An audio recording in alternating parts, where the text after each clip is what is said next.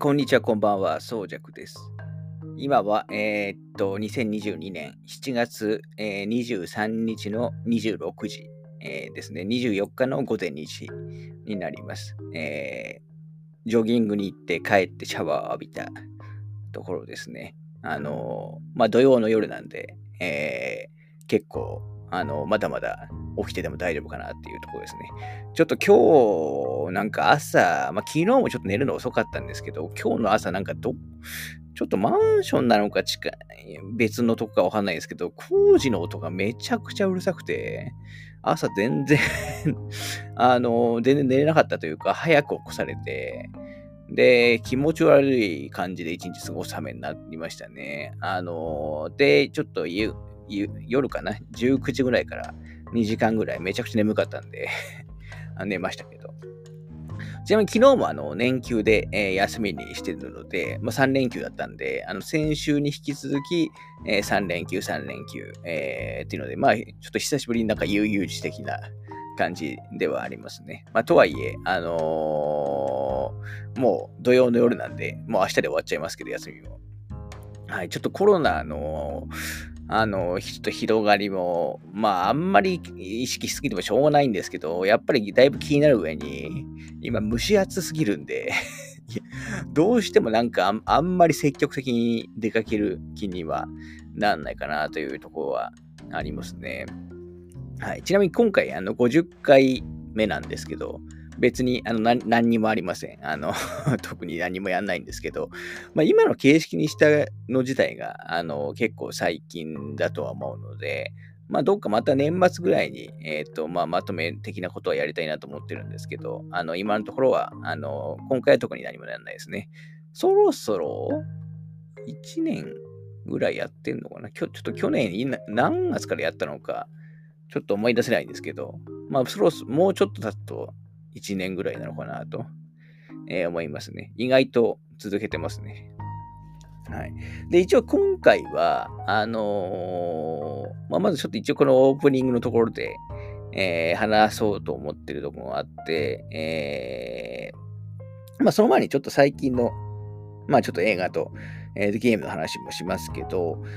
最近見た映画で言うと、映画館で見たのは、前回話した以降だと、ブラックホンっていうね、作品。一応、僕はあんまホラーだと思ってないですけど、一応ブラムハウスのね、制作の、新作、映画なんですけど、これはすごい良かったですね。最近今、そのブラムハウス制作の作品って、最近で言うと、フォーエバーパージとか、2ヶ月前から、日本だと2ヶ月前にやったフォーエバーパージとか、先月やった、ファイアスターターのリメイクの、炎の少女チャーリーとかと、ちょっと連続公開されてるんですけど、ちょっとその2本が、別につまんなかったんですけど、ちょっと今一歩だったんですけど、今回のブラックホンに関しては、めちゃくちゃ面白かったですね。いわゆるちょっと、これ、内容っていうか、ギミック自体が結構重要なんで、内容の話はちょっと一切しないんですけど、一応新規塾的なこともあるような、単純に面白いホラーですね。で、怖さよりも、怖さもゼロじゃないんですけどね。怖さよりも、話の面白さが、あくまで中心になってるって感じですかね。一昨年で言うと、同じブラムハウス作品の透明人間、リー・ワネル監督の透明人間。去年で言うと、ジェームズ・ワン監督のマリグラントとかに通じる、なんか新しい形のホラーの面白さみたいなのをちょっと感じましたかね。すごい良かったんです。もうちょっとだいぶ回数少ないというか、もうほとんどの上映終わっちゃってると思いますけど、多分レンタルもそんなに遅くはないと思うんで、ちょっとね、新しめのホラーが好きな人には、見てほしいかなというところですかね。あとは、来週、来週って言って、ある意味今週ですけど、末から始まる、ジュラシックワールドのね、3作目に向けて、ジュラシックパークマラソンをね、始めてます。ジュラシックパークと、ジュラシックワールドの、シリーズ5作のね、ちょっと見てこうと思いまして、見てますね。今ちなみに、旧3部作の方は一通り、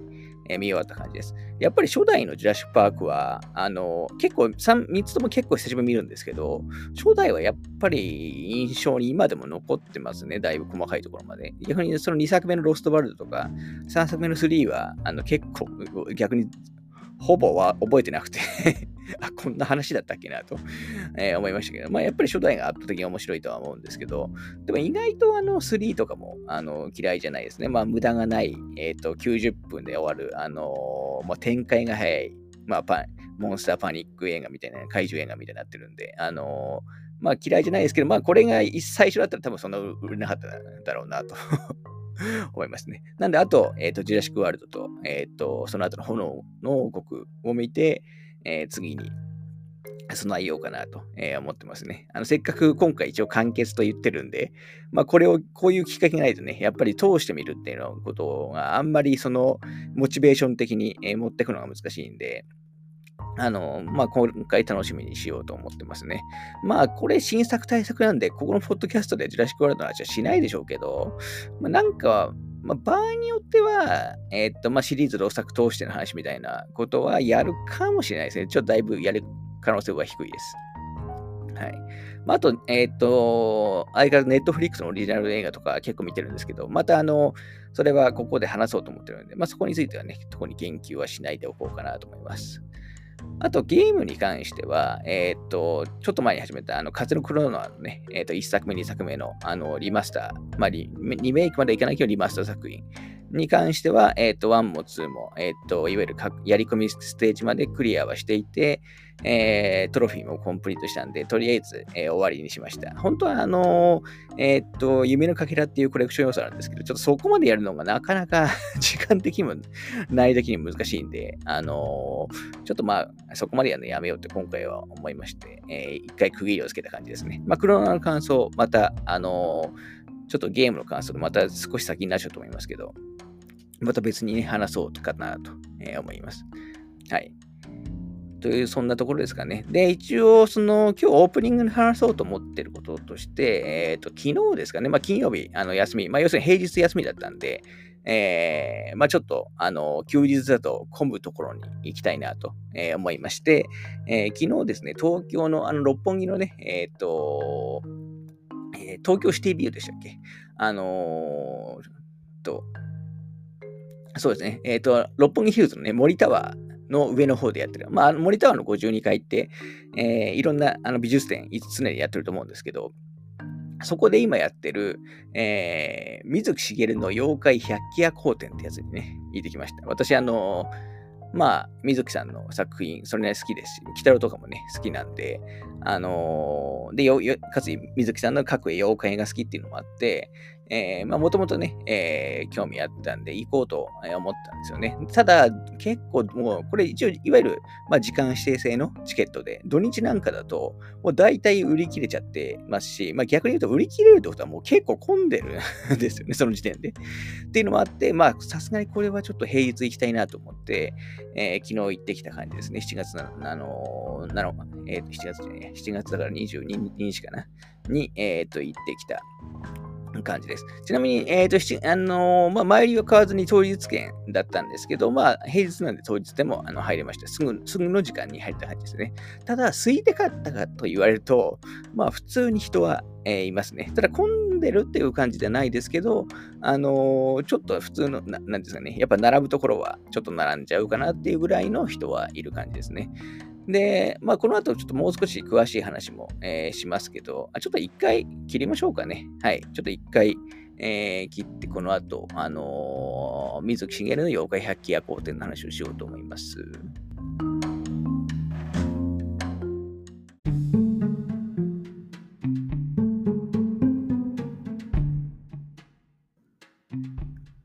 はい。ではちょっと、今回オープニングで、水木しげるの妖怪百鬼夜行展に行ってきた話をちょっとしようかなと思うんですけど、まあ、先ほど言ったように、六本木ヒルズの森タワーの52階の東京シティビューで、の一角で開催されてますと。で、基本的には時間指定制の入場券ですけど、まあ、平日だったらおそらく当日でも行けるかなと思う感じですね。入場料一般、ちなみに2200円、当日だと2200円です。規模でいうと、同じ東京、結構この、東京シティビールやる展示って、でかいやつは結構でかいと思うんですけど、今回のこの百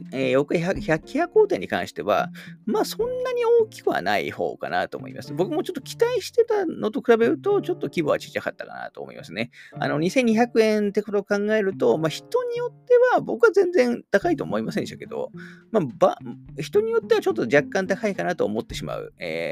たりもするかもしれないですね。で、特にですね、写真、まあ、この後また、書く話もしていくんですけど、いわゆる撮影、ができるのは結構入り口周辺、のみになっています。結構もったいないなと思ったのが、まあ、ところどころに、妖怪のね、造形物、結構大きめの、造形物が置いてあるんですけど、入り口の近くにいる塗り壁、結構でかいね、塗り壁の、塗り壁だけは、撮影 OK だったんですけど、中のやつはね、基本的には全部ダメだったんで、まあ、これちょっともちろんね、原画とかが NG ならもちろんしょうがないと思うんですけど、まあ、これちょっともったいなかったのかなと思わなくもなかった感じですかね。はい。で、どんな、感じの、展示がされているかというと、まずね、ここ行った方には、行ってる方には分かると思うんですけど、まずね、入ったところは結構開けた空間になってて、まあ、妖怪のね、ちっちゃい銅像とか、提灯とかが、いっぱい並んでる、感じです。で、まあ、要するに、あそこが主に撮影スポットみたいになってるんですけど、でその後、水木さんのね、人生の振り返りみたいなコーナーが一角。まあ、これそんなに大きくはないですけど、まあ、水木さんいろいろね、小さい頃からいわゆる戦争にも行った、時代とかいろいろあると思うんですけど、まあ、そのあたりのね、話が、まあ、まとまって書いてある、感じありますね。この辺は文字が中心かなと思います。で、その後、水木さんが主に参考にしていた、まあ、妖怪絵師の方とか、まあ、要するに水木さんより前の時代の人たちのやつですね。妖怪の絵の本能を描いている、方たちの、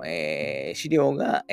主に現物がですね、結構展示されています。で、特に水木さん自分がいっぱい持ってたんで、いわゆる個人所有のやつで所蔵してたものが、もうの実物が並んでる感じで、だから本当にもう数百年前のものとかもあるので、これやっぱり実物が見れるのはなかなか貴重だと思いますね。はい。で、そういう人たちの紹介、要するにその過去、水木さん以前に、妖怪の研究とか、絵を描いた人たちの、まあ、紹介するコーナーっていうのが、まあ、一角、ある感じですね。はい。で、そこから先は、基本的には水木さんの妖怪の絵、まあ、百鬼夜行展って言ってるだけあって、水木さんのね、妖怪絵が、いっぱい展示されてるんですけど、まあ、面白いのが、まあ、妖怪工房っていうね、コーナーがあるんですけど、水木さんの妖怪って創作方法が、まあ、主に3つあるっていうふうに、言われていて、まあ、まず絵師たち、水木さん以前の絵師たちからの、まあ、継承しているものと、あと様々な資料、まあ、絵以外のね、資料からの創作、あとは文字情報からの創作っていうの3つに分かれて、紹介されてる感じですね。要するに基本的に、水木さんの考えとして妖怪ってもうすでに存在するものだから自分でオリジナルのものを考えるんじゃなくて、すでにある情報から、をあくまで描いた方がいいだろうっていうこともあって、っていうコンセプトでずっとやっていらっしゃるという感じなんですよね。で、この中で特に僕が面白かったのは、この絵師たちからの継承、ってやつで、まあ、要するに水木さん以前の人たち、妖怪の絵を描いている人たちのからの、まあ、継承してる絵なんですけど、これ展示どうやってるかっていうと、元々の絵、要するに水木さんが水木さんの妖怪の絵と一緒に、その元となる絵が一緒に展示されてるんですね。要するに他の水木さんより前に誰かが描いた妖怪の絵が一緒に展示されてるんですけど、これがもうほとんどですね、そのままなんですよね。トレースレベルでそのままなんですよね。まあ、著作権もクソもないんであれなんですけど、この辺がほんとそのままだなと、思いましたね。ここは並んでるんで、ぜひともこれ見てほしいですよね。なんで、思った以上に参考にしてるというよりは、もう本当 そのままなんですよね。はい。なのでちょっとびっくりしましたね。僕結構やっぱり水木さんの色が出てるのかとも思ったんですけど、もう絵のテイストとかもやっぱ元の絵のそのアングルとかも含めてそのまんまなんですよね。だからそれが結構並んでわかるんで、それが結構驚きましたね。で、その後のコーナーとしては、もう単純に、百鬼夜行コーナーとして、水木さんが描かれた妖怪の絵がいっぱい、展示されてるって感じですね。この辺でやっぱ画力がすごいですよね。白黒もあるし、カラーが入ってるやつもあるっていう感じです。で、最後はね、おなじみのグッズコーナーがある感じです。まあ私もね、やっぱりグッズコーナーが、目当てが一つでもあるので、ですけど、まあ、まず、図録は当然売ってます。約100ページで2200円。で、もちろん買ってきて、今手元にも、ある感じです。基本展示内容は全部これに、載ってますので、まあ、行った方、っていうか私はもうむしろ展示よりもこっちが目的ぐらい、図録が目的なぐらいなの。感じなので、まあ、行かれた方はね、絶対買ってほしいなとも思うんですけど、結構これ、分かりづらい場所にあったんで、まあ、ちょっと見落とし注意という感じですね。あと、グッズもね、まあ、私1万円分ぐらいしか買わなかったんですけど、まあ、結構、ホームページに、載ってるものは本当にごく一部で、実際はいろいろ売ってます。で、比較的、値段も良心的かなと思いますね。例えば、クリアファイルだったら400円ぐらい、いいデザインのやつが400円ぐらい買えますし、私がいいなと思ったら、3D クリアポスターっていうやつでね、要するに 3D の結構大きいサイズ、なんの A3 っていうのかな、結構大きめのサイズの結構クリアポスターが800円ぐらい、800円か900円ぐらいで、これもちょっと分かりづらい場所にあったんで気をつけてほしいんですけど、とか、あと、アクリルスタンドですね。鬼太郎とか悪魔くんとか、アクスタ、があるんですけど、これがですね、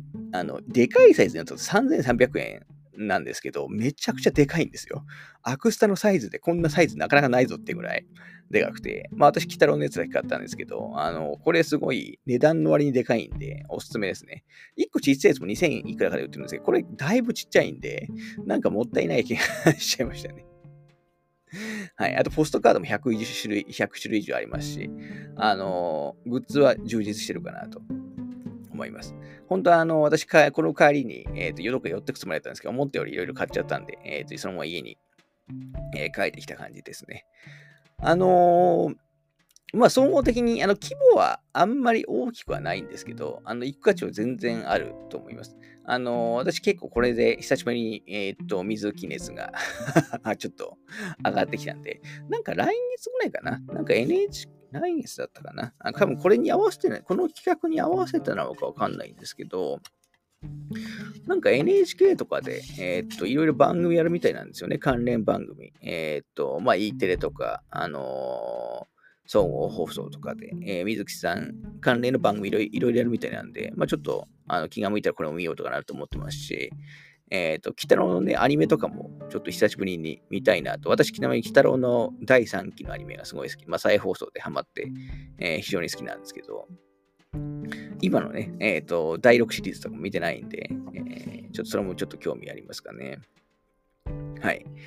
というところで、もしご興味ある方は、いかがでしょうかということで、今回ちょっとオープニングは、終わりたいと思います。